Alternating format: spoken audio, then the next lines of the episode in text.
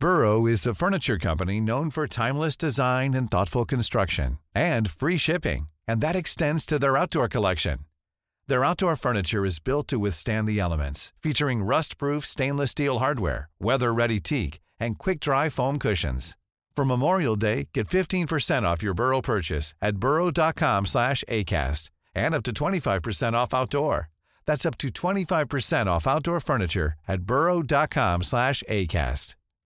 Millions of people have lost weight with personalized plans from Noom, like Evan, who can't stand salads and still lost 50 pounds. Salads, generally, for most people, are the easy button, right? For me, that wasn't an option. I never really was a salad guy. That's just not who I am. But Noom worked for me. Get your personalized plan today at Noom.com. Real Noom user compensated to provide their story. In four weeks, the typical Noom user can expect to lose one to two pounds per week. Individual results may vary. Hey, it's Ryan Reynolds, and I'm here with Keith, co star of my upcoming film, If, only in theaters, May 17th. Do you want to tell people the big news? All right, I'll do it. Sign up now and you'll get unlimited for $15 a month in six months of Paramount Plus Essential Plan on us. Mintmobile.com slash switch. Upfront payment of $45 equivalent to $15 per month. Unlimited over 40 gigabytes per month. Face lower speeds. Videos at 480p. Active Mint customers by 531.24 get six months of Paramount Plus Essential Plan. Auto renews after six months. Offer ends May 31st, 2024. Separate Paramount Plus registration required. Terms and conditions apply if rated PG.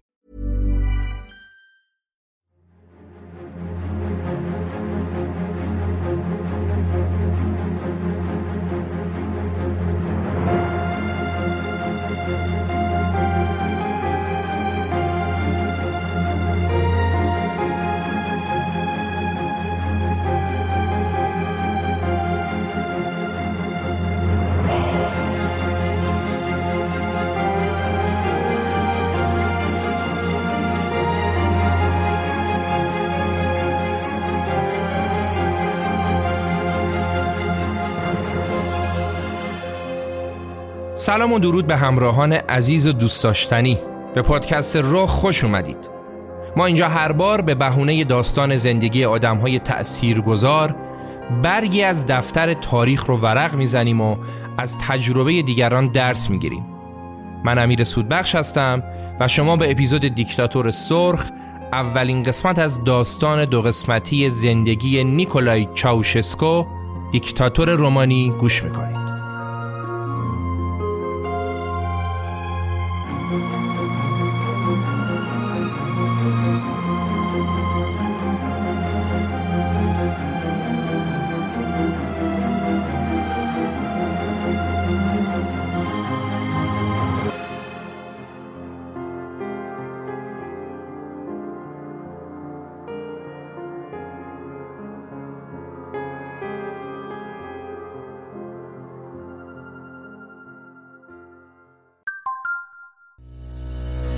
اسپانسر این قسمت فروشگاه روژاست. روژا با 25 سال سابقه یکی از بزرگترین فروشگاه های زنجیره‌ای تو حوزه محصولات آرایشی، بهداشتی و عطری تو ایرانه که در حال حاضر 12 شعبه فعال تو تهران و 5 تا شعبه هم در شهرستان داره. ولی اگه شما طرفدار خرید اینترنتی هستید و مخصوصا با شروع فصل گرما دنبال کرمای ضد آفتاب میگردید می‌تونید به وبسایت روژا شاپ مراجعه کنید. خوبی خرید از سایت اینه که می‌تونید با کد تخفیف 25 درصدی رخ 0202 ROKH 0202 تا سقف 150 هزار تومن تخفیف بگیرید. آدرس سایت روژا و کد تخفیف رو تو توضیحات براتون می‌ذارم. تو این اپیزود می‌خوایم داستانمون رو از پایان شروع کنیم. از آخرین حضور چاوشسکو در برابر انظار عمومی. روزی که طبق معمول چند هزار نفر کارگر قابل اعتماد رو از کارخونه های اطراف بخارست سوار دهها اتوبوس کرده بودن و برای نمایش قدرت حاکمیت اوورده بودنشون شهر پای سخنرانی هماهنگ کننده هماهنگ کننده لقبی بود که چاوشسکو دیکتاتور رومانی به خودش داده بود. صبح 21 دسامبر 1989 جمعیت در برابر ساختمون کمیته مرکزی شهر بخارست تجمع کردند تا سخنرانی رهبرشون رو گوش کنند. رسانه های دولتی این تجمع رو جنبش خودجوش حمایت از چاوشسکو معرفی کرده بودند. در برابر دیدگان هزاران نفر از مردمی که چشم بالکن ساختمان مرکزی حزب دوخته بودند تا چاوشسکو رو ببینن اون با اعتماد به نفس همیشگیش اومد و جلوی ردیفی از میکروفون ها ایستاد و سخنرانیشو شروع کرد مثل همیشه جمعیت با فریادهای مثلا خودجوش سخنرانی دیکتاتور رو هر از گاهی قطع می‌کردن و در حمایت از حاکمیت و رهبرشون شعار می‌دادند. این سخنرانی هم در ظاهر مشابه یکی از همون سخنرانی هایی بود که مردم طی سالهای اخیر به حد منزجر کننده شنیده بودند. دروغهایی درباره افتخارات و دستاوردهای درخشان رومانی و شکست دشمن و اینجور مزخرفات. هشت دقیقه بعد از شروع سخنرانی جمعیت یه بار دیگه سخنرانی رو با شعارهاشون قطع کردن. اما این قطع کردن نوعش فرق داشت. یه عده از مردم از بین صفوف عقبی این تجمع چند ده هزار نفری به شکل بی سابقه ای شروع کردن به هو کردن و سود کشیدن و فریاد می زدن تیمی شعارا مردم شهر تیمی شعارا همین چند روز پیش علیه چاوشسکو دست به شورش زده بودن و ده ها نفر از اهالی این شهر به دست پلیس و نیروهای امنیتی کشته شده بودند و الان مردم داشتن به نشانه حمایت از اونا شعار می‌دادن. تلویزیون رومانی هم خیلی اتفاقی به لطف دوربین هایی که در نقاط مختلف میدون نصب کرده بود کل این صحنه ها رو مستقیم برای ملت پخش کرد و بی هیچ سانسور یا وقفه ای مردم رو در سراسر کشور در جریان این اتفاق بزرگ گذاشت. شعارها که شروع شد ماموران امنیتی خیلی زود اومدن به میدون و برای متفرق کردن معترضین گاز اشکاور زدن. مردم لحظه به لحظه عصبانی تر می شدن. اونا فریاد می زدن چوشسکو ما مردم هستیم. مرگ بر قاتلان مرگ بر دیکتاتور رومانی به پاخیز دوربین های تلویزیون هم نه فقط همین صحنه ها بلکه آشفتگی به وجود اومده در بالکن ساختمون کمیته مرکزی یعنی جایی که چاوشسکو داشت سخنرانی می‌کرد رو هم ضبط و پخش کردن چاوشسکو مات و مبهود شده بود و در حالی که به وضوح آشفته و مسترب شده بود در ادامه سخنرانیش اعلام کرد که از این پس دستمزد کارگران و حقوق کارمندان و بازنشسته ها ماهی دو دلار افزایش پیدا می‌کنه. ولی این دست و دلبازی هم جواب نداد و هو کشیدن ها و سود زدن ها بیشتر شد. چاوشسکو که اصلا آمادگی برخورد با چنین واکنشا یا نداشت کلا سخنرانیشو قطع کرد و سراسیمه از بالکن رفت داخل ساختمون و بعدش هم تصاویر پخش زنده قطع شد و صفحه تلویزیون برفکی شد خبر آشوب مقابل ساختمون کمیته مرکزی خیلی زود در سراسر کشور پخش شد و در اکثر شهرهای رومانی مردم ریختن به خیامونا. درگیری ها شروع شد و آمار کشته ها و زخمی ها همینطور بیشتر و بیشتر می شد. بین مردم شایع شده بود که چاوشسکو یه نیروی ویژه آدمکش از عرب هایی که در پایگاه های تحت کنترل سازمان اطلاعات رومانی آموزش های تروریستی دیده بودن داره و به اونا دستور داده که علیه مردم وارد عمل بشن. اما هیچ مدرک و نشونه ای نبود که این ادعا رو ثابت کنه. حقیقت این بود که پخش این شایعه ها باستاب یه اعتقاد غلط بین مردم بود که می‌گفتن هرگز امکان نداره که یه رومانیایی هموطن خودشو بکشه. و مطمئنا این افرادی که دارن تو خیابون ها مردم رو به ضرب گلوله از پا در میارن رومانیایی نیستن. ولی اینطور نبود. اونا هم رومانیایی بودن. ولی خب با استمرار اعتراضات و با شعله شدن تظاهرات بدنه اصلی نیروهای مسلح رومانی هم به تظاهر کننده ها پیوستن صبح 22 دسامبر 1989 یعنی یه روز بعد از حضور فاجعه بار چاوشسکو در برابر انظار عمومی یکی از سربازهایی که تو میدون اصلی شهر روی تانک نشسته بود با حالتی نمایشی خشاب مسلسلش رو در آورد و مسلسل و خشاب رو گرفت بالای دستاشو به مردم نشون داد. از این به بعد شعار تازه‌ای رو می‌شد تو بخارست شنید. ارتش برادر ماست.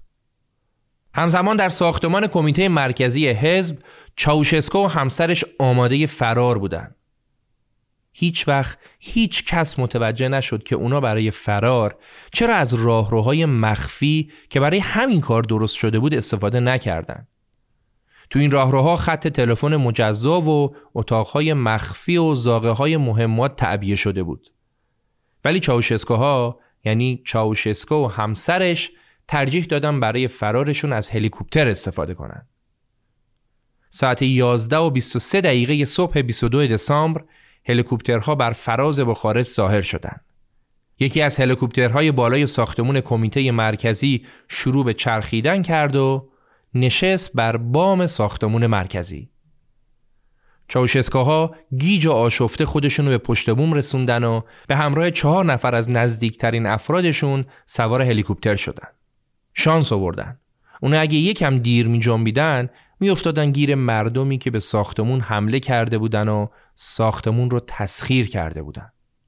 هلیکوپتر به فرمان چاوشسکو با وجود تعداد افراد زیادی که پرواز رو خطرناک می‌کرد بلند شد.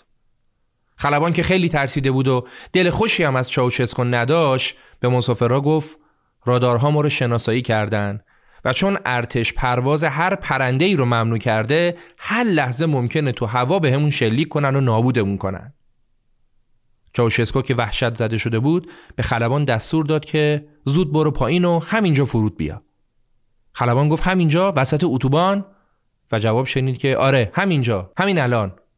هلیکوپتر اومد پایین و وسط اتوبان مسافراشو پیاده کرد خیلی زود یکی از محافظهای چاوشسکو رفت وسط اتوبان و یکی از ماشینهایی که مثل بقیه هاج و واج داشت این صحنه رو می‌دید رو با زور اسلحه و با رانندش دزدید و چاوشسکاها رو به تنهایی سوار ماشین کرد تا حداقل اونها از این محلکه فرار کنن.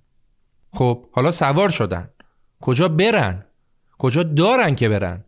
کل کشور شورش شده بود و اونا هر جا می‌رفتن شناسایی می‌شدن. بعد کلی کلنجار قرار شد راننده چاوشسکاها رو ببره به کارخونه ای که خودش توش کار می‌کرد تا اونجا ازشون مراقبت کنه. اونا رفتن به کارخونه فولادی که مثل بقیه کارخونه های رومانی در اعتصاب بود و کارگرهای کارخونه پای تلویزیون نشسته بودن و داشتن تصاویری که حالا انقلابیون داشتن از تلویزیون پخش می‌کردن و می‌دیدن. وقتی راننده رفت داخل و به کارگرا گفت چاوشسکاها تو ماشین من نشستن بقیه کارگرا بهش خندیدن و گفتن باشه تو راست میگی. چاوشسکاها رو بیخیال. تو بیا اینجا بشین ببین تو تلویزیون چه خبره. ولی وقتی که با جدیت و عصبانیت همکارشون مواجه شدن و دیدن که نه انگار موضوع جدیه رفتن بیرون و دیدن که بله خودشونن. چاوشسکوها به جای اینکه در کاخشون باشن درمانده و مستاصل تو ماشین نشسته بودن. در نهایت بعد از کش و های زیاد چاوشسکوها به دست نیروهای ارتش افتادن و به یکی از پادگانها منتقل شدن. چاوشسکو تو پادگان جوری رفتار می‌کرد که انگار هنوزم فرمانده کل قواست. اولین حرفش هم این بود که خب اوضاع از چه قراره؟ گزارشتون رو بدید ببینم. ولی وقتی که بهش حالی کردن اون الان دستگیر شده و باید تحت امر باشه شروع کرد به داد و فریاد علیه خائنانی که این توته رو طراحی و اجرا کردن. چاوشسکو بارها و بارها ضمن اشاره به دیدار چند هفته قبل گورباچوف و بوش پدر در کشور مالت تکرار می کرد که سرنوشت من در مالت رقم خورد. سرنوشت من در مالت رقم خورد. اون بیشرفا کار خودشونو کردن. چاوشسکوها سه روز تو پادگان ارتش زیر نظر بودن. تو این سه روز هم فقط نق می زدن مخصوصا النا چاوشسکو که حتی حاضر نبود به دستشویی پادگان بره. لب به غذا هم نمی زدن و به جز نون و سیب و چای چیزی نمی خوردن می ترزیدن که غذاشون مسموم باشه. چاوشسکوها از داخل اتاقشون هم می‌تونستن صدای مردم خشمگینی که خواستار کشته شدن اونا بودن رو بشنون. 25 دسامبر چهار روز بعد از اون سخنرانی تاریخی و سه روز بعد از دستگیری چاوشسکوها رو سوار یک ماشین زره پوش شبیه به تانک کردن و بردنشون به یک کلاس درس داخل پادگان. وقتی اونا داشتن از ماشین زره پوش پیاده می شدن تصاویرشون داشت توسط دوربینی که اونجا بود ضبط می‌شد که اگه از یوتیوب دارید اپیزود رو می‌بینید الان می‌تونید تمام این لحظات و این تصاویر رو ببینید. حالا چرا بردنشون کلاس درس؟ اونا که اگه می‌خواستن درس بگیرن تا حالا گرفته بودن. در حقیقت اون کلاس درس رو تبدیل کرده بودن به دادگاه. چهار تا میز و صندلی رو جابجا کردن و اونجا رو برای دادگاه چاوشسکو انتخاب کردن. چند تا وکیل مدافع و دادستان و شاهد هم با هلیکوپتر از بخارست آوردن و دیگه همه چیز برای نمایش مزهک دادگاه آماده شد. تو دادگاه چاوشسکو فریاد می‌زدن که ما شما را به رسمیت نمی‌شناسیم. ما این دادگاه را به رسمیت نمی‌شناسیم. اونا تو دادگاه حاضر نشدن به هیچ سوالی جواب بدن. دادگاه کلا 55 دقیقه طول کشید. البته هدف دادگاه محاکمه چاوشسکوها نبود و هدف توجیه حقوقی برای اعدام و تیربارون چاوشسکوها در سریعترین زمان ممکن بود. می‌خواستن بگن که ما اونا رو دادگاهی و محاکمه کردیم بعد اعدام کردیم. موقعی که احکام قرائت شد و چاوشسکوها به اعدام محکوم شدن از اونا پرسیده شد که آیا تقاضای تجدید نظر دارن؟ اما چاوشسکوها حتی به این سوال هم جوابی ندادن. طبق قوانین رومانی حکم اعدام حداقل تا ده روز بعد از صدور قابل اجرا نبود. اما دادگاه نظامی تصمیم گرفته بود حکم خیلی زود به اجرا در بیاد.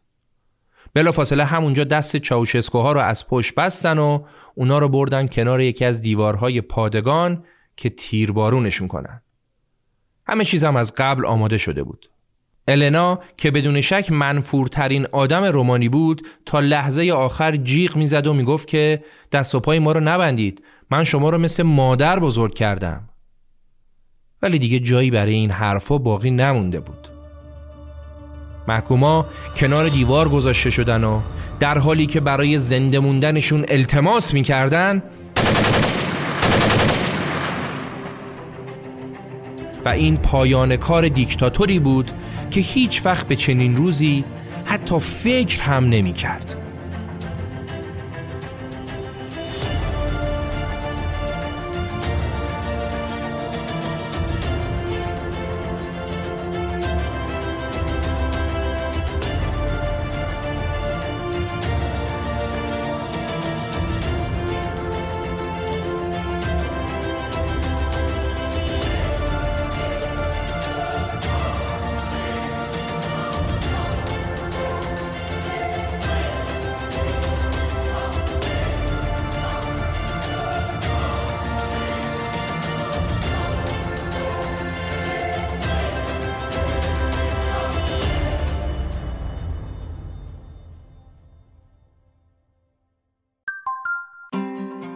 اسپانسر این قسمت پادکست رخ کارگزاری آگاهه.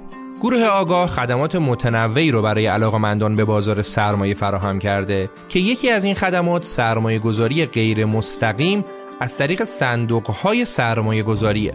صندوق ها به افراد این امکان رو میدن که بدون صرف زمان زیاد یا داشتن دانش تخصصی از مزایای سرمایه گذاری در بازار بورس بهره مند بشن. صندوق سهامی هستی بخش آگاه با نماد آگاس یکی از این صندوق هاست که مثل سهام در بورس معامله میشه و گروه آگاه اون رو مدیریت می‌کنه. این صندوق در طی 7 سال فعالیت تونسته دارایی سرمایه گذاران رو بیش از 53 برابر کنه و برای افرادی مناسبه که دید بلند مدتی به سرمایه گذاری تو بورس دارن. صندوق آگاس از امکان نقشوندگی بالایی هم برخورداره و یکی از صندوق های سهامی با بیشترین میزان دارایی تحت مدیریت برای خرید این صندوق نماد آگاس رو در پنل معاملاتی کارگزاری خودتون جستجو کنید. و همچنین برای کسب اطلاعات بیشتر در مورد صندوق آگاس روی لینکی که در کپشن هست کلیک کنید. خب حالا که آخر داستان رو شنیدید برای شروع داستان باید بریم به سالها قبل از تولد چاوشسکو و خیلی کوتاه با هم تاریخ رومانی رو مرور کنیم. راستش من حیفم اومد این قسمت رو براتون روایت نکنم چون اتفاقات و قوانین عجیب حاکم بر این کشور برای خودم جالب و جذاب بود و احتمال دادم که برای شما هم همینطور باشه. پس برای همین داستان رو از حدود 160 سال پیش شروع می‌کنیم. اگه بخوام دقیقتر بگم از دوم دسامبر 1861 و روزی که با به هم پیوستن چند تا ایالت کشوری به نام رومانی با پادشاهی شخصی به نام شاهزاده کوزا تأسیس شد. این آقای کوزا در طول مدت کوتاه پادشاهیش نتونست انتظارات مردم رو برآورده کنه و انقدی جذب قدرت شد که حاکمیت رو غرق فساد و تباهی کرد و پنج سال بعد از به قدرت رسیدنم در حالی که رومانی رو تبدیل به یک ویرانه کرده بود مجبور به استعفا شد. دولت مردای رومانی بعد از استعفای کوزا جانشینی براش نداشتن. اونا کاسه چه کنم چه کنم دستشون گرفتن و دنبال شاهزاده میگشتن که بتونن جایگزین پادشاه قبلیش کنن. مثل این میمونه که اعضای هیئت مدیره یه شرکت تازه تأسیس دنبال یه مدیرعامل توانمند برای اداره شرکت باشن. و بالاخره هم شاهزاده کارل آلمانی رو برای این position انتخاب کردن. جالب دیگه از بین خودشون کسی رو انتخاب نکردن. چرا؟ چون معتقد بودن کسی که می‌خواد شاه بشه باید خون شاهنشاهی تو رگهاش باشه. باید شاهزاده باشه. این آقای شاهزاده کارل هم پسر عموی قیصر ویلهلم بود. یه جوون جدی 27 ساله که خب محبوبیت چندانی هم نداشت ولی حوادث آینده نشون داد انتخابشون همچین انتخاب بدی هم نبوده. شاهزاده کارل که بعدا به پادشاه کارول اول مشهور شد کلی کارهای زیرساختی کرد. جاده و راهنگ کشید کلی کارخونه ساخت با کشورهای دیگه اروپایی ارتباط گرفت و باب تجارت رو باز کرد ارتش رو مدرنیزه کرد و خلاصه تونست جایگاه رومانی رو بین کشورهای جهان خیلی ارتقا بده. بعدها مورخان تحت فرمان چاوشسکو دوره تاریخی کارول اول رو به کل نادیده گرفتن. چرا؟ چون که نمی‌خواستن چاوشسکو باهاش مقایسه بشه. انگار اصلا همچین دوره‌ای در تاریخ رومانی اتفاق نیفتاده. این آقای کارول در کنار همه خدماتش یه مشکل بزرگ داشت. پسر نداشت ولی عهد نداشت. پس برای اینکه دوباره بعد از خودش رومانیایی ها مجبور نشن دنبال یه پادشاه جدید بیفتن کارول اول خودش اومد دست به کار شد و پسر خواهرش رو به عنوان ولیعهد انتخاب کرد. فردیناند پسر خواهر کارول اول فردیناند طبق قانون اساسی رومانی حق ازدواج با هیچ رومانیایی رو نداشت و اگه این کارو می‌کرد از ولیعهدی خل می‌شد. پس دولت مردا پا شدن دوره افتادن برای آقا داماد ولیعهد عروس پیدا کنن. دقت کردید قوانین پادشاهی جوری بود که هم مجبور شدن برن پادشاه رو از یک کشور دیگه بیارن و همین که گفتن هیچ زن رومانیایی لیاقت همسری پادشاه رو نداره و اون باید همسر غیر رومانیایی داشته باشه خلاصه که اونا گشتن و گشتن تا اینکه شاه دخت مری ادینبورگ که نوه دختری ملک ویکتوریا بود رو برای همسری فردیناند انتخاب کردند. جالبه که حوادث بعدی نشون داد این انتخاب هم انتخاب خوبی بود. مری و فردیناند با هم ازدواج کردن و پسردار هم شدن. اینم بدونید که این خانم مری ادینبورگ عروس خاندان سلطنتی یه خصوصیتی که داشت این بود که خیلی با آلمانی ها حال نمی کرد و علاقه و گرایشات ضد آلمانی داشت. اینو داشته باشید تا بعد. خب پس با این تفاسیر دیگه قضیه پادشاهی رومانی حل شد. کارور اول که پادشاه بود ولی عهدش می‌شد فردیناند که گفتیم بچه خواهرش بود و با مری ازدواج کرد. بعد فردیناند هم پسرشون که تازه به دنیا آمده بود جایگزینش می‌شد. اوضاع رومانی در زمان کارول اول تقریبا داشت خوب پیش می‌رفت که جنگ جهانی اول شروع شد و کل اروپا درگیر جنگ شد. آلمان و اتریش مجار یه اطلاف تشکیل دادن و اطمینان کامل داشتن که رومانی هم با خاندان پادشاهی آلمانی تباری که داره حتما به اونا ملحق میشه. گفتیم دیگه پادشاه کارول اول آلمانی تبار بود. از آلمان پیداش کرده بودن. تازه رومانی یه پیمان محرمانه هم با آلمان امضا کرده بود و دو طرف قول داده بودن هوای همدیگر رو داشته باشن. ولی خب اکثریت مردم رومانی برعکس پادشاه فکر می‌کردن. اونا از قدیم با اتریش مجارستان مشکل داشتن و این امپراتوری رو دشمن خودشون می‌دونستن. مضافه بر این مردم رومانی برای دهه های متمادی کشور فرانسه و فرهنگ و سبک زندگی فرانسوی رو به عنوان الگو و مقتدای فرهنگی خودشون انتخاب کرده بودند و اصلا زبان دوم رومانیایی های تحصیل کرده زبان فرانسه بود و پاریس قبلگاه معنوی اونا بود.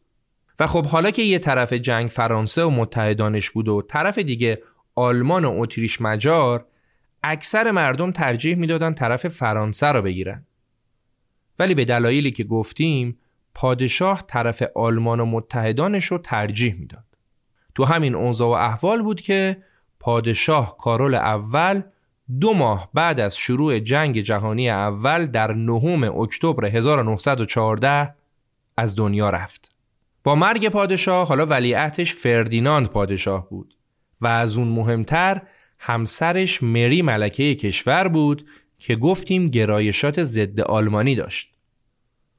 رومانیایی ها که از علایق و گرایشات ضد آلمانی مری آگاه بودن و اونو همسو با گرایش های خودشون می‌دیدن با همه وجود از ملکه شدن مری راضی و خوشحال بودن و امیدوار بودن که مری با تسلطی که روی همسرش داره بتونه حرف مردم رو به کرسی بشونه. این کشمکش ها بین مردم و حاکمیت سر اینکه تو این جنگ رومانی کدوم طرف ماجرا باشه باعث شد که اونا دو سال اول جنگ رو بیطرف بگذرونن و این بیطرفی هر دو طرف جنگ رو ناراحت کرد. هر دو طرف توقع داشتن خیلی زود رومانی موزش رو مشخص کنه و به اونا بپیونده. سرانجام هم رومانی انتخابش رو کرد و با نفوذی که ملکه مری داشت رومانی یه سری خواسته ها برای متفقین تعیین کرد و بعد از قبول کردن شرط و شروط رومانی اونها در اوت 1916 رسما بر علیه آلمان وارد جنگ شدند. همچین که رومانی وارد جنگ شد آلمان زد رومانی رو لهش کرد داغونش کرد ارتش رومانی مجبور شد تو همه جبهه ها عقب نشینی کنه زمستون 1916 بدترین زمستون در 50 سال گذشته رومانی بود. آلمانیا حمله کرده بودن و هر چیزی رو که می‌دیدن یا نابود می‌کردن و یا مصادره می‌کردن. مردم بدبخت رومانی چه در مناطق اشغال شده چه غیر اشغال شده به شدت گرسنگی میکشیدن و حتی ملکه مری هم چیزی جز لوبیا برای تغذیه خانوادش نداشت. عجیب این که محبوبیت مردمی ملکه مری همچنان به قوت خودش پابرجا بود. که البته این عمدتا به خاطر دیدارهای مری از واحدهای ارتشی و بیمارستانها در بهبوهه جنگ و مردمداریش بود.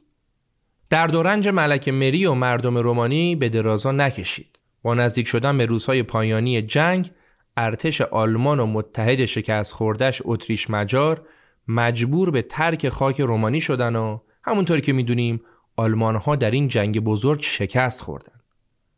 اما دامنه مسائل و مشکلاتی که این جنگ فاجعه بار برای رومانی به بار آورده بود بسیار بزرگ بود. های اشغالگر به وضوح رومانی رو قارت کرده بودند. اونا موقع خروجشون از رومانی عملا این کشور رو لخ کرده بودن و چیز رو سالم نذاشته بودن. سفیر آمریکا در رومانی به وزارت امور خارجش گزارش داد که از بین همه کشورهای متفق رومانی از همه بیشتر رنج و آسیب دیده. ولی خب شرکای دوره جنگ رومانی مخصوصا آمریکا ظاهرا هیچ اهمیتی به مصیبت‌های مردم رومانی نشون نمی‌دادند. اینجا بود که باز هم ملک مری دست به کار شد و رفت به پاریس و لندن و با دیپلماسی و مجموعی از مذاکرات با کشورهای فاتح تونست از اونها یه سری امتیازاتی که می‌خواست رو بگیره. حداقلش این بود که سرزمین هایی رو که رومانی روشون دست گذاشته بود به این کشور داده شد. و با وجود این سرزمین ها و ساکنان جدید کشور رومانی جمعیت این کشور یهو دو برابر شد. جدای از این با مذاکراتی که مری انجام داد قناعم جنگی نسبتا خوبی هم به رومانی رسید. تو این شرایط و در ژانویه 1918 یعنی ده ماه قبل از پایان رسمی جنگ جهانی اول در دهکده‌ای به نام سکورنیچشت در ایالت والاچیای رومانی که اون موقع هنوز تحت اشغال آلمان بود نیکولای چاوشسکو متولد شد.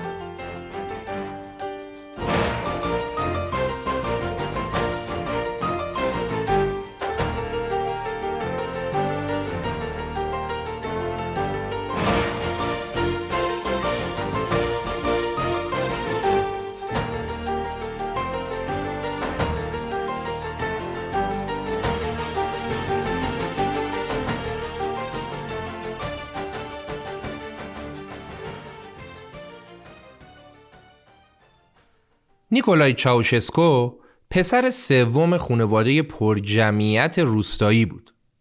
نیکولای همراه با نه تا خواهر برادرش تو روستایی زندگی می‌کردن که 160 کیلومتر با بخارست پایتخت رومانی فاصله داشت. پدرش آندروتا و مادرش الکساندرینا مزرعه دار بودن. کلا هم وضعشون خوب نبود ولی خیلی هم بد نبود. اینطور نبود که به نون شبشون محتاج باشن و اگه بدمستی های پدر نیکولا اجازه می‌داد اونا می‌تونستن از پس هزینه ها بر بیان. ولی خب پدر نیکولا همیشه مست و دائم الخمر بود. اینقدی مست بود که وقتی رفت اسم پسرش رو ثبت کنه متصدی ازش پرسید اسم بچه رو چی می‌ذاری؟ اونم گفت نیکولای. و حواسش نبود که یه پسر دیگه هم با همین اسم داره. به قدری مست بود که تنها اسمی که به ذهنش میومد نیکولای بود. تو خونه روستایی اونا مادر نیکولای صبورانه تلاش می‌کرد با وجود چنین پدر دائم الخمر خشن و بدنامی بچه ها رو تا حد امکان درست تربیت کنه و کلا هم رابطه بچه ها با مادرشون خیلی بهتر از پدرشون بود. جالبه که بعدها تو کتاب های زندگی نامه چاوشسکو که زمان خودش منتشر می‌شد نوشتن که خانواده اونا جزو فقیرترین دهقان ها بودن و نیکولا پسر بچه ای بود که روزها در مزاره کارگری می‌کرد و شبها کتاب هایی که قرض گرفته بود و میخون که دانش سیاسی خودش رو ببره بالا که خب کاملا دروغ و افسانه بود. نیکولای تو دوران بچگیش می‌رفت مثل بچه های دیگه چوپونی و گلهداری می‌کرد و البته درس هم میخون و اتفاقا جزو شاگردهای ممتازم بود. ولی خب یکم که بزرگتر شد ترجیح داد به جای اینکه هر روز بره مدرسه و برگرده و چوپونی کنه از فقر و فلاکت روستاشون فرار کنه و بره دنبال زندگی بهتر. برای همینم وقتی که فقط ده سالش بود والدینش رو ترک کرد و رفت بخارست پیش خواهرش. چند تا از برادر خواهرای نیکولای قبل اون مهاجرت کرده بودن به بخارست که یکیشون مدیر مدرسه شد و یکی دیگهشون هم توی فروشگاه مشغول به کار شد و خلاصه برای بچه ها هر چی و هر کاری که در بخارست بود از زندگی تو روستا زیر دست یه پدر همیشه مست و خشن بهتر بود. نیکولای هم همون راه خواهر برادرش رو مال کرد و اومد بخارست. تصور کنید پسر بچه ده ساله ای که از روستای دور افتاده پاشده رفته شهر مدرن با آداب و رسوم خاص شهرنشینی و خب با همون سن کمش هم باید بره سر کار که سربار نباشه. اولین کاری هم که نیکولای تو بخارست گیر آورد شاگردی یه کفاشی بود. کاری که توش خیلی هم استعدادی نداشت. ولی شاید همین کار به ظاهر ساده مسیر زندگی اونو مشخص کرد. البته نه نوع کار که کفاشی بود بلکه صاحب کار و اوستاش که کمونیست بود. تحت تاثیر اوستا نیکولای در جلسات مخفیانه حزب کمونیست شرکت می‌کرد و اونجا دوستانی هم پیدا کرد. خیلی زود اون تبدیل شد به یکی از جوانان کمونیستی که تو پایتخت فعال بودن و تبلیغات و اعلامیه های کمونیست ها رو پخش می‌کردن. اونم در حالی که فعالیت کمونیستا ممنوع بود. همین موضوع هم کار دستش داد و اون در نوامبر 1933 و در 15 سالگی به دلیل درگیری های خیابونی در حین اعتصاب توسط پلیس بازداشت شد و البته خیلی زود هم آزاد شد. نیکولای در 15 سالگی یه نوجوان خامی بود که از طرفی تفکرات کمونیستی داشت تو ذهنش رخنه می‌کرد و از طرف دیگه هم کلش بوی قرمه سبزی می‌داد و آماده دعوا مرافعه سر هر موضوعی بود. خب این از اوضاع احوال نیکولای چاوشسکو و خونوادش. حالا می‌خوایم دوباره بریم سراغ خاندان پادشاهی و ببینیم تو کاخ پادشاه چه خبره. گفتیم که با شروع جنگ جهانی اول نیکولای اول از دنیا رفت و پسر خواهرش فردینان که ولیعهدش بود به پادشاهی رسید. و همچنین گفتیم که حاصل ازدواج فردیناند و مری ولیعهد جدید بود. پسر این زوج رو ما به نام کارول دوم می‌شناسیم.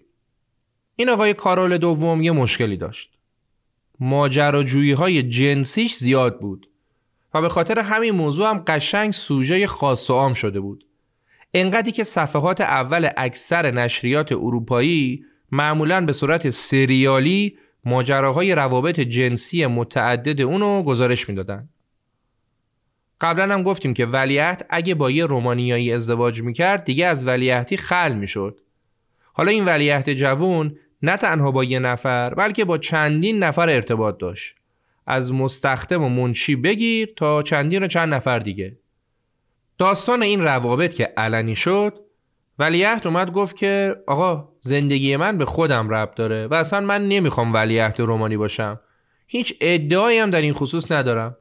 بذارید من اشغال خودم بکنم شما با من کار نداشته باشید منم باهاتون کار ندارم. بعدش هم ولیعهد کارول دوم از تمام مناسب حکومتی کنارگیری کرد. اما این کنارگیری خیلی به درازا نکشید. چرا که پادشاه فردیناند از دنیا رفت و پسر کوچکترش مایکل که فقط پنج سال و نه ماهش بود زیر نظر یه شورای سلطنتی به عنوان پادشاه رومانی بر تخت نشست. کارول دوم که اون موقع در پاریس و در تبعید خودخواسته به سر می برد تصمیم گرفت که برگرده رومانی و تخت پادشاهی رو از برادر پنج سالش پس بگیره. اون برگشت و بعد از یه سری از داستانا بالاخره تونست پادشاه رومانی بشه. پادشاه کارول دوم پادشاهی با رفتارهای متکبرانه و تقریبا نالایق تو چنین فضای ناسالمی اصلا جای تعجب نبود که با وجود ممنوعیت کامل فعالیت کمونیستا سلول های کمونیستی کوچیک تو رومانی اوایل دهه 1930 فعالیت هاشون پررنگتر بشه و صدای دادخواهی مردم در قالب گروه های سیاسی مختلف بلندتر بشه. این جو سیاسی باعث شد مردان جوانی مثل چاوشسکو با عزمی محکم برای تاثیرگذاری بر جامعه اطرافشون به فعالین سیاسی تندرو تبدیل بشن. یک سال بعد چاوشسکو دوباره افتاد زندان. این بار برای جمعوری امضا در اعتراض به محاکمه کارگرای راهن. چاوشسکو 16 ساله بعد از گذراندن دوره بسیار کوتاهی در زندان تبعید شد به زادگاهش که دور از پایتخت باشه. اما اون خیلی زود تبعید و زیر پا گذاشت و برگشت به بخارست و فعالیت های سیاسیش رو دنبال کرد. چاوشسکو سال 1936 و در 18 سالگی دوباره دستگیر و زندانی شد. این بار به خاطر اهانت به دادگاه 6 ماه بیشتر براش زندان بریدن. کلا تو اون سالها اون مدام بین زندان و بیرون در رفت آمد بود. در زندان نیکولای جوون با کمونیست های دو آتیشه دیگه و البته با رهبران ارشد حزب کمونیست رومانی آشنا شد و دوباره بعد از آزادی رفت سراغ فعالیت های حزبیش و البته این بار درگیر یه موضوع دیگه هم شد. درگیر رابطه عاشقانه با خانوم النا پترشکو نیکولای النا قبلا همدیگر رو دیده بودن و با هم آشنا شده بودن و الان دیگه رابطهشون خیلی جدی شده بود. النا تنها دوست نزدیک نیکولای بود. دقت کنید که انقدر تأثیر النا بر زندگی نیکولای چاوشسکو و بر تاریخ رومانی زیاده که ما تا آخر داستان زندگی النا رو در کنار چاوشسکو با هم دنبال می‌کنیم. موجود عجیبی بوده این خانم النا پترشکو. پس زمینای خانوادگی نیکولای و النا خیلی شبیه به هم بود. البته والدین النا از حیث طبقه اجتماعی یکی دو لول بالاتر از والدین نیکولای بودن. اون زمان النا شاگرد یک کارگاه تولید داروهای گیاهی بود و تو رویاش هم نمی‌دید که سالها بعد این شاگرد کارگاه داروهای گیاهی با رانت و پارتی بازی بشه رئیس پژوهشکده شیمی کشور رومانی و بتونه با تبانی و زور و تقلب خودشو به عنوان دانشمند و شیمیدان برجسته جهانی معرفی کنه. در هر صورت اون روزا النا و نیکولای با هم آشنا شدن و تا زمان مرگشون هم در کنار هم بودن. در ماهای پایانی منتهی به جنگ جهانی دوم اوضاع سیاسی رومانی اصلا خوب نبود پادشاه کارول دوم نخست وزیر کشور رو برکنار کرد اجرای قانون اساسی رو معلق کرد در پارلمان رو بست همه احزاب سیاسی رو منحل کرد و در فوریه 1938 خودش رو به عنوان یه پادشاه کاملا دیکتاتور معرفی کرد. ایشون به تازگی از همسر دومش هم جدا شده بود و روابط مخفیانه با معشوقش که قبل از طلاق باهاش آشنا شده بود داشت. یکم بعد جنگ جهانی دوم شروع شد و تو همون سال اول جنگ پاریس به دست سپاهیان آلمان نازی افتاد. قبلا هم گفتیم که پاریس قبله مردم رومانی بود و بعد از تسلیم این شهر مردم رومانی تو خیابونها گریه می‌کردن. هم به خاطر پاریس و هم به خاطر سرنوشت مشابهی که می‌دونستن در انتظارشونه. مردم رومانی لازم نبود زیاد انتظار بکشن. هیتلر حالا که دست بالا رو داشت خواهان بازگردوندن ایالت رومانیایی ترانسیلونیا به مجارستان شد و و از اون ورم استالین اعلام کرده بود که دو ایالت رومانیایی بسارابیا و بوکووینا باید زمیمه خاک شوروی بشن. هنوز آلمان و شوروی با هم وارد جنگ نشده بودن و هیتلر هم با این خواسته استالین مخالفتی نکرد و از کیسه خلیفه این دوتا ایالت رو بهش بخشید. و نکته جالب این که چاوشسکای جوون و تقریبا همه اعضای حزب کمونیست رومانی هم حامی درخواست استالین بودند و هیچ مشکلی با الحاق بخشی از خاک کشورشون به شوروی نداشتن. اوضاع در داخل کشور رومانی قشنگ قاراش میش بود. هر کی یه برداشتی از جنگ داشت. یکی می‌گفت ما باید سیاست بیطرفیمون رو دنبال کنیم. یکی می‌گفت ما اگه با آلمان متحد می‌شدیم این بلا سرمون نمیومد. یکی می‌گفت نه آلمان مثل جنگ جهانی قبلی بازم در نهایت بازنده جنگه و خلاصه هر کی یه چیزی می‌گفت. نحوه حکومت پادشاه کارول دوم و همچنین عدم محبوبیت شخص پادشاه دست به دست هم داد تا توطعه علیه پادشاه شکل بگیره و قدرت را از دست بده. دولتمردای رومانی به رهبری شخصی به نام ژنرال آنتونسکو پادشاه رو به زور مجبور کردند که به نفع پسر 19 سالش میخائیل کنار بکشه و تاج و تخت رومانی رو ترک کنه. پادشاه کارول دوم هم به همراه معشوقش سوار بر قطار سلطنتی شد و رومانی رو ترک کرد. نه تا از واگن‌های قطار پر از اشیای گرانبهایی بود که کارول دوم همراه خودش به خارج برد. اون اول از آلمان درخواست پناهندگی کرد اما هیتلر با توجه به تبار یهودی معشوقه پادشاه سابق با درخواستش موافقت نکرد. بعدش هم اونا رفتن به سمت مکزیک و بعدش هم برزیل. در تمام طول جنگ هم پادشاه سابق ور دل معشوقش با پول مردم بدبخت رومانی در سواحل آمریکای جنوبی داشت اشغال می کرد و بعد از جنگ هم با معشوقش ازدواج کرد. برگردیم به رومانی. در داخل کشور رومانی دولت این کشور به رهبری ژنرال آنتونسکو که پادشاه و برکنار کرده بود تصمیم گرفت که در جنگ جهانی دوم بالاخره یکی از دو جناح رو انتخاب کنه و انتخاب اونا این بار آلمان بود. دولت رومانی در 22 ژوئن 1941 علیه اتحاد شوروی اعلان جنگ کرد و هدفش را از این جنگ بازپسگیری ایالتهای از دست رفتش اعلام کرد. پادشاه جدید یعنی پادشاه میخائیل که گفتیم پسر 19 ساله پادشاه قبلی بود از طریق رادیو و مطبوعات در جریان تصمیم دولت قرار گرفت. انقدر هیچ کاره بود. خب ما آخر عاقبت جنگ جهانی دوم رو می‌دونیم. می‌دونیم که چه بلایی سر آلمان اومد و به تب سر متحدانش هم همین بلا نازل شد.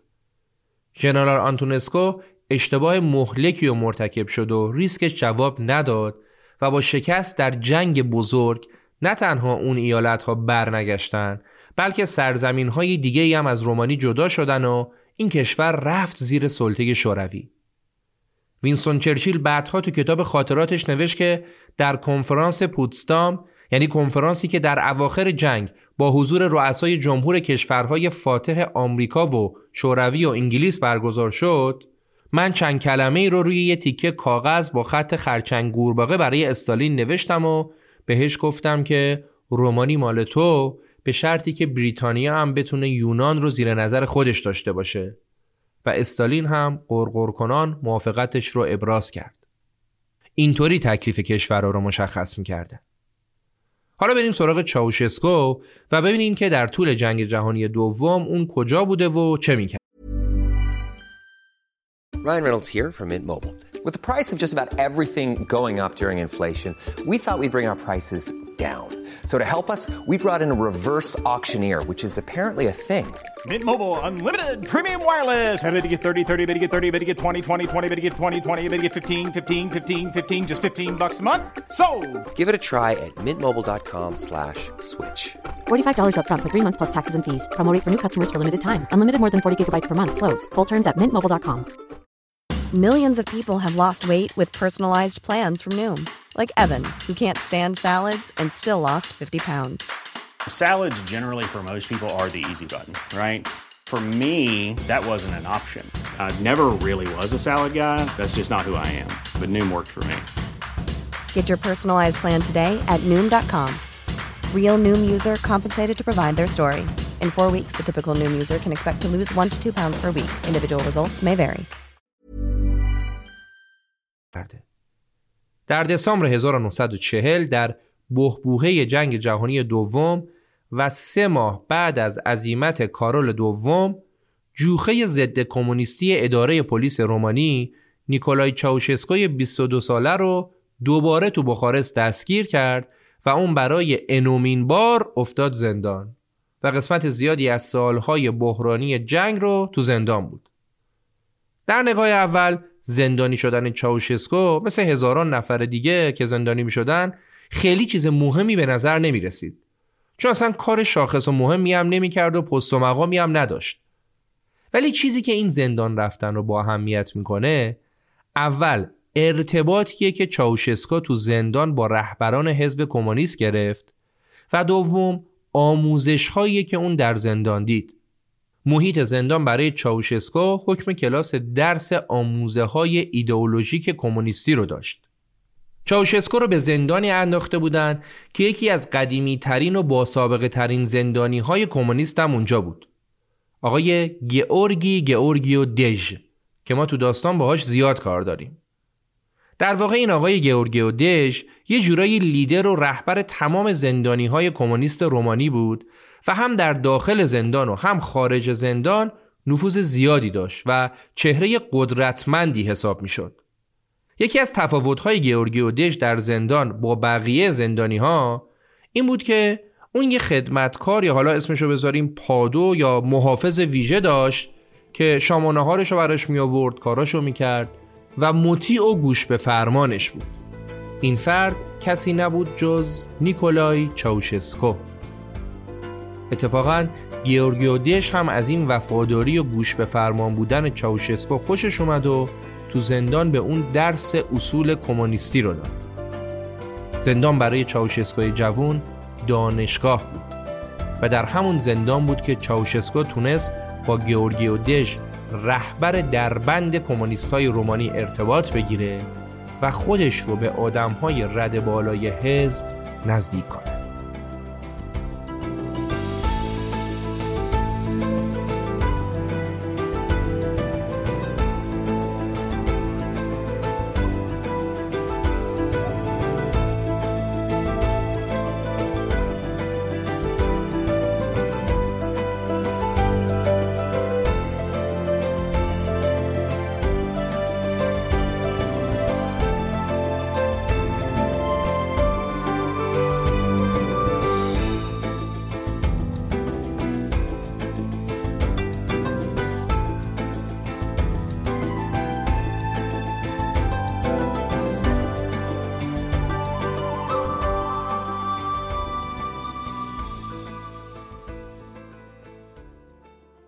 هر چقدر که جنگ به روزای پایانیش نزدیک می‌شد تو کشور رومانی کمونیستا هم بیشتر قدرت می گرفتن.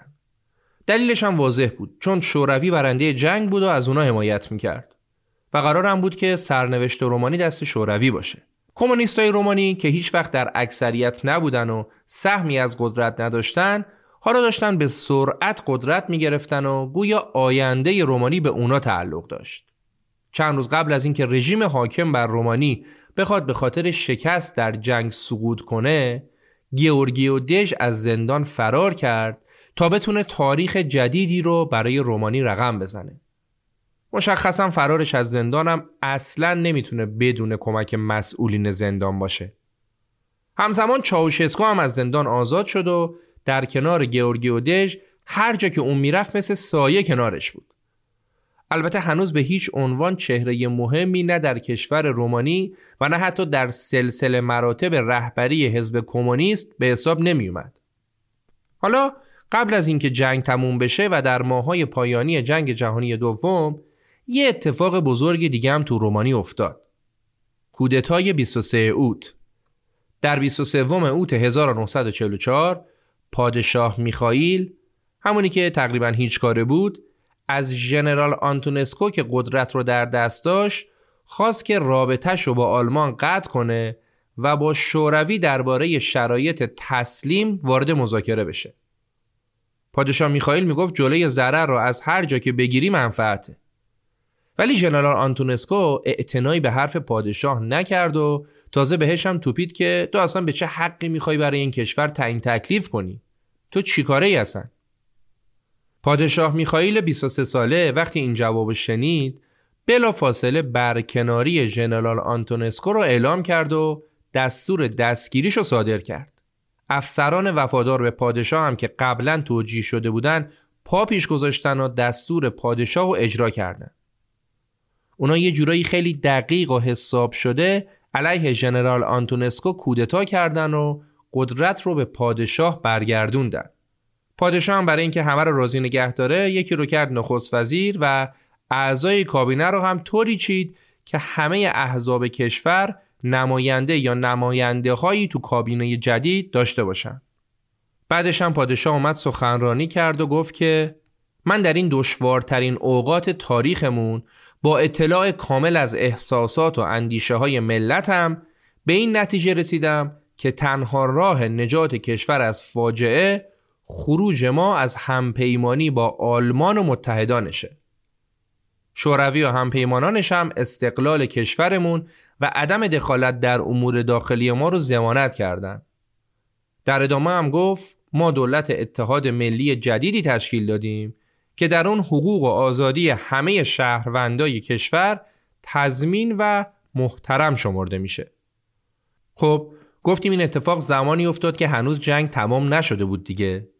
واکنش آلمان به این خیانت رومانی هم این بود که با همون توانی که ازش باقی مونده بود بخارست رو بمبارون کرد و حتی کاخ پادشاه رو هم زد و تلفات سنگین جانی و مالی چشمگیری به جا گذاشت. نصف جنگ رومانی از شوروی می‌خورد اواخر جنگ از آلمان حالا شما وضعیت رومانی بعد از جنگ جهانی دوم رو تصور کنید کشوری که جنگ نابودش کرده تو جنگ هم از شوروی و متحدینش صدمه دیده و هم از آلمان و قدرت هم دست پادشاه 24 ساله که خیلی مقتدر و همچین این کاره نیست. در خصوص نفوذ شوروی با توجه به قرار مدارایی که فاتحین جنگ گذاشتن و چرخشی که رومانی به سمت این کشور داشت کمونیستا به شدت قدرت گرفتن و استالین به پادشاه رومانی داره فشار میاره که استعفا بده و قدرت رو به کمونیستا واگذار کنه. چاوشسکو کجای این ماجراست؟ چاوشسکو با پایان جنگ تازه داره در کنار گیورگیو دژ دیده میشه و سری تو سرا در میاره. با توجه به اعتمادی که گیورگیو به چاوشسکو داشت بعد از جنگ و جون گرفتن کمونیستا چاوشسکو ره صد ساله رو یه شبه طی کرد. تنها مشکلی که داشت عدم اعتماد به نفسش بود. اون چهره خودش رو دوست نداشت و نسبت به بقیه هم قدش کوتاه بود و لکنت زبون هم داشت و اینا باعث شده بود اعتماد به نفس لازم رو نداشته باشه. ولی به جاش اراده خیلی قوی داشت. اونقدری که تونست لکنتش رو کنترل کنه و در حزب هم به لطف گیورگیو دژ به مناصب بالا برسه. یکی از اولین مناصبش هم ریاست سازمان جوانان حزب کمونیست رومانی بود. خود گیورگیو دژ هم الان دیگه یکی از سه رهبر اصلی حزب کمونیست بود. و اما در خصوص مردم رومانی یه ضرب المثل معروف رومانیایی هست که میگه دستی رو که نمی‌تونی گاز بگیری ببوس مستاق این ضرب المثل رو میشه تا حدود زیادی در رفتار مردم رومانی در اون سالها هم دید. با قدرت گرفتن شوروی اکثر مردم رومانی که تا قبل از جنگ هیچ دل خوشی از شوروی نداشتن ترجیح دادن طرف برنده یعنی طرف شوروی رو بگیرن و علاوه بر این صدها هزار نفر از مردم شهر و روستا هم به حزب کمونیست ملحق شدند. تعداد اعضای حزب کمونیست رومانی طی سالهای 1945 تا 1947 تقریبا 100 برابر شد. تو دو سال 100 برابر شد. حزب کمونیست رومانی که در پایان سال 1944 فقط هزار نفر عضو داشت حالا به حزبی با بیش از یک میلیون عضو تبدیل شده بود. حزب کمونیست با دستوراتی که از مسکو می گرفت عملا کنترل کامل دولت و کشور رو در دست گرفته بود. یک سال بعد از پایان جنگ یعنی در سال 1946 اولین کنفرانس ملی حزب کمونیست رومانی هم برگزار شد. چون تو دولت‌های قبلی فعالیت حزبی اونا غیرقانونی بود، اونا نمی‌تونستن کنفرانس و یا همایشی برگزار کنن. ولی دیگه الان دور دور اونا بود. تو همون سال یه انتخابات تاریخی هم تو رومانی برگزار شد. انتخابات نوامبر 1946 که منجر شد چاوشسکو به عنوان نماینده مردم به مجمع بزرگ ملی هم راه پیدا کنه. این انتخابات شاید متقلبانه ترین انتخاباتی بود که در تاریخ اروپای شرقی در دوره بعد از جنگ برگزار شد. طی دوره پنج روزه بعد از رأیگیری تعداد زیادی از صندوقهای رأی کمپلت با صندوقهایی که با برگه های رأی از پیش نوشته شده پر شده بود عوض شد. کلا آشو با جاش عوض کرده بودن. این انتخابات با مهندسی حزب کمونیست رومانی منجر به شکلگیری پارلمان جدیدی شد که 348 صندلیش متعلق به کمونیستا و فقط 66 صندلیش متعلق به مخالفای اونا بود. خب حالا که دیگه کمونیستا جای پاشون رو صفر کرده بودن نوبت تعیین تکلیف پادشاه بود.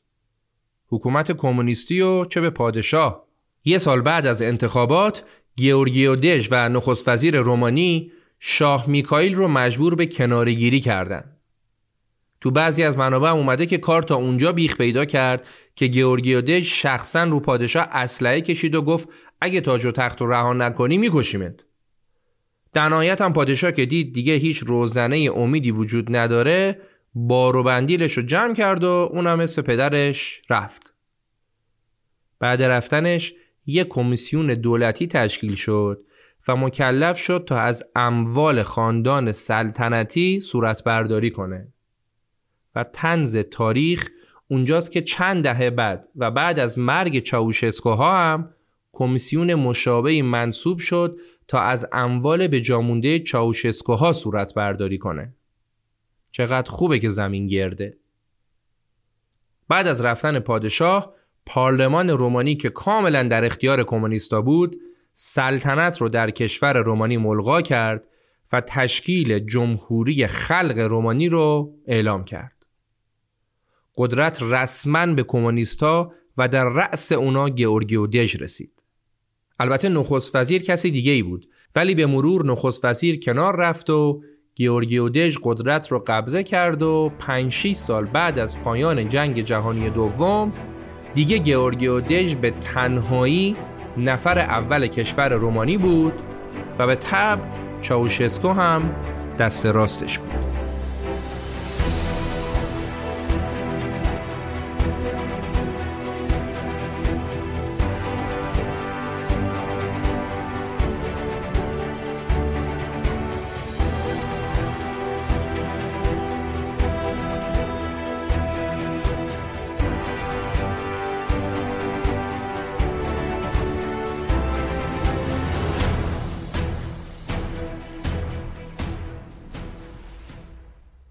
قبل از این داستانا و تو همون سالی که انتخابات مجلس با اون فجاهت و تقلب برگزار شد نیکولای چاوشسکو و النا با هم ازدواج کردن. دو سال بعد پسرشون ولنتین به دنیا اومد یه سال بعد دخترشون زوئیا به دنیا اومد و آخر سرم پسر محبوبشون نیکو که سرنوشت این بچه ها رو تو اپیزود دوم میشنوید. با قدرت گرفتن گیورگیو دژو در کنارش چاوشسکو حالا دیگه خونواده اونا در قیاس با اغلب رومانیایی ها زندگی فوقالعاده لوکسی داشتن و تو ناز و نعمت زندگی می‌کردن. برابری و برادری و سطح زندگی یکسان و ادعاهای دیگه کمونیستی هم فقط تو شعارها بود. در ادامه همکاری چاوشسکو با رئیسش یه بار گیورگیو دژ یه مأموریت ویژه بهش داد. نظارت بر روند ذهنشویی کادرهای ارتش نوین رومانی که تو اون زمان در مرحله پاکسازی کادرهای افسری بود. یعنی چی؟ لب کلام این بود که اونا می‌خواستن با نظارت چاوشسکو ارتش را از صافی بگذرونن و مخالفانشون رو اخراج و همراهاشون رو نگه دارن. چاوشسکو برای اجرای هرچه بهتر این وظیفه خطیرش نیاز به آموزش نظامی داشت و به همین دلیلم یه هشت ماهی رفت شوروی آموزش دید و برگشت. وقتی هم که برگشت بلافاصله بهش درجه ژنرالی و سرلشکری دادن. چاوشسکو تو کار آدم بسیار مقرراتی و خشکی بود. اون زودتر از همه میومد سر کار و دیرتر از همه می‌رفت. معتاد کارش بود و با شوق و علاقه هم کار می‌کرد. سال 1950 چاوشسکوی 34 ساله یونیفرم نظامیشو از تنش در آورد و با توجه به شغل جدیدش لباس شخصی تنش کرد. چاوشسکو به معاونت وزارت کشاورزی منصوب شد. شغلی که با توجه به مخالفت مستمر دهقانهای رومانی علیه اشتراکی شدن زمینهای کشاورزی اهمیت ویژه‌ای داشت. دیگه چاوشسکو فقط مشاغل مهم و حیاتی رو بر عهده و جزو نفرات اصلی حاکمیت بود تا اونجا که وقتی که در سال 1953 استالین درگذشت چاوشسکو به عنوان یکی از اعضای هیئت رومانی همراه با گیورگیو دژ عازم مسکو شد و در مراسم درگذشت استالین پدر معنوی کمونیستای جهان هم شرکت کرد. از اینا که بگذریم شاید مهمترین شغلی که چاوشسکو در زمان گیورگیو دژ بر عهده گرفت مسئولیت نظارت بر تشکیلات سازمانی و کادرهای حزب در درون کمیته مرکزی بود. با این منصب جدید چاوشسکو از سال 1955 به بعد بر تمام ازل و نصب های مقامات و مدیران نظارت می‌کرد. همه ازل و نصب ها با تایید اون انجام می‌شد. یعنی اون می‌تونست به راحتی کسی رو که همراهش نبود را از سر راه برداره بهش شغلی نده و یا شغلهای رده های پایین بده و به عکس دوستان و همراهان خودش رو در بالاترین مناسب کشور قرار بده.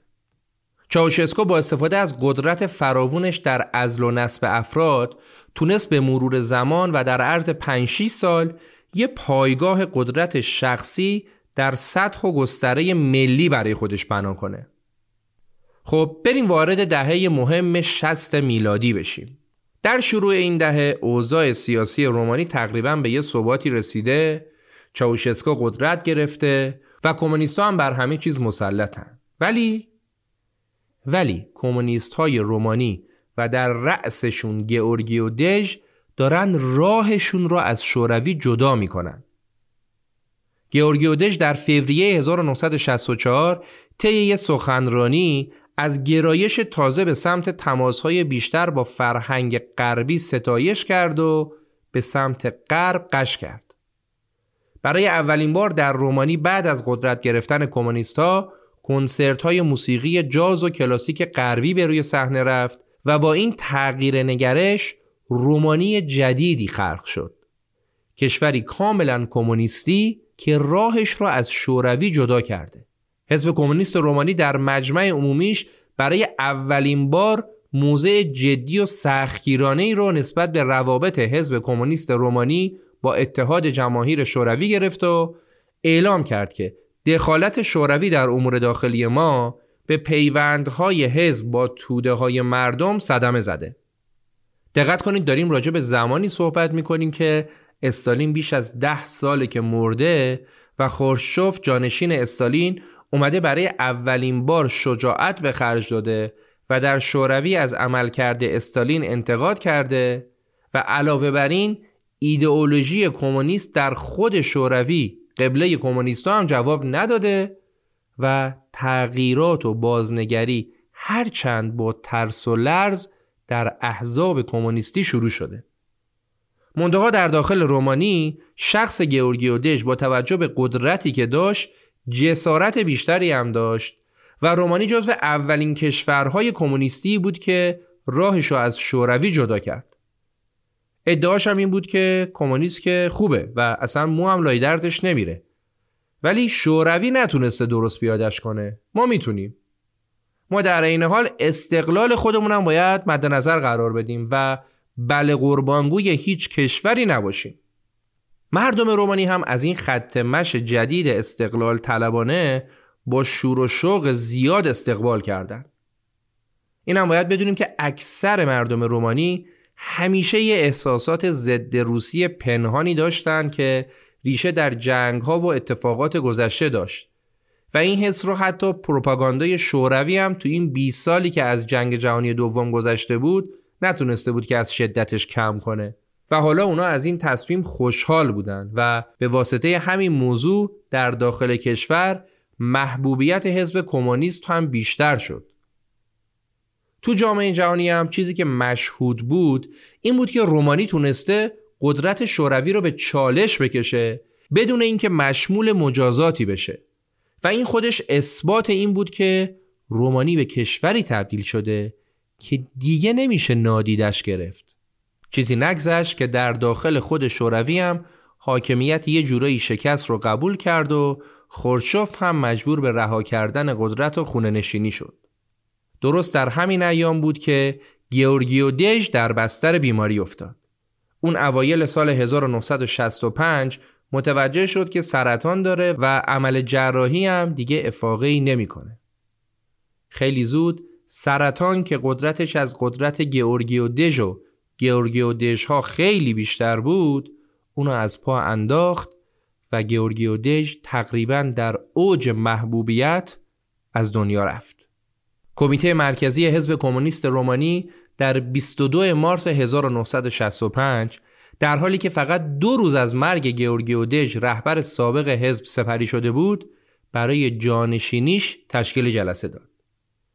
جنگ داخلی درون حزبی هم برای جانشینی دژ از همون لحظه مرگش و یا شاید اصلا بهتره بگیم از چند روز قبل از مرگش شروع شده بود و چندین نفر از جمله چاوشسکو خودشون رو لایق جایگزینی دژ می‌دونستن.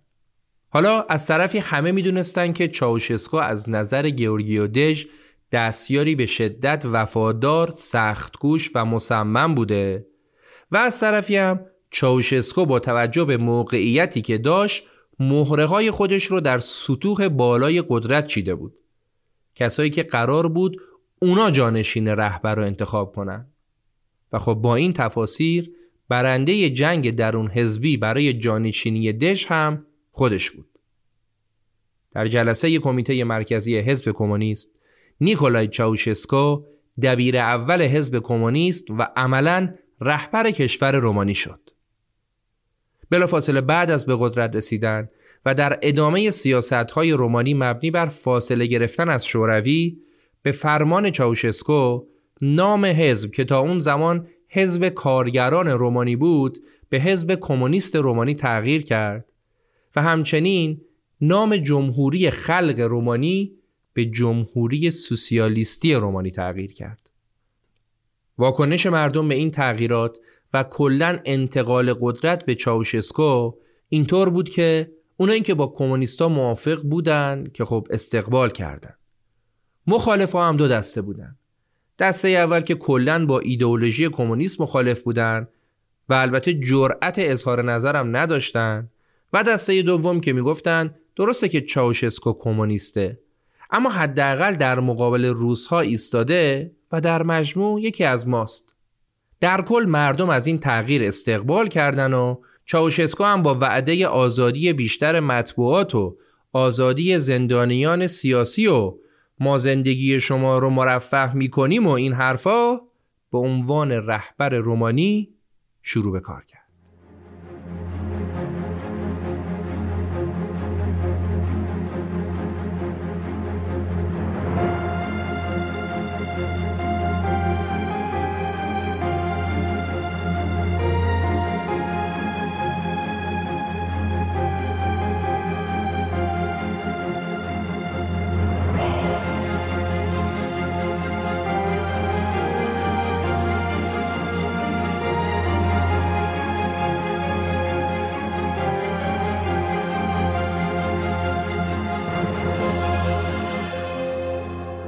آنچه که شنیدید قسمت اول از داستان دو قسمتی زندگی چاوشسکو بود که با حمایت بورس آگاه و فروشگاه روژا و با همکاری خانم ها نکیسا عبداللهی و پرستو کریمی در استودیو جیمکس تولید شد. امیدواریم که از شنیدن این قسمت لذت برده باشید. ممنون که از ما حمایت می‌کنید و ما را از طریق پست و استوری و هر روش دیگه‌ای به دوستاتون معرفی می‌کنید. مرسی که هستید. دوستدار شما امیر سودبخش اردیبهشت 1402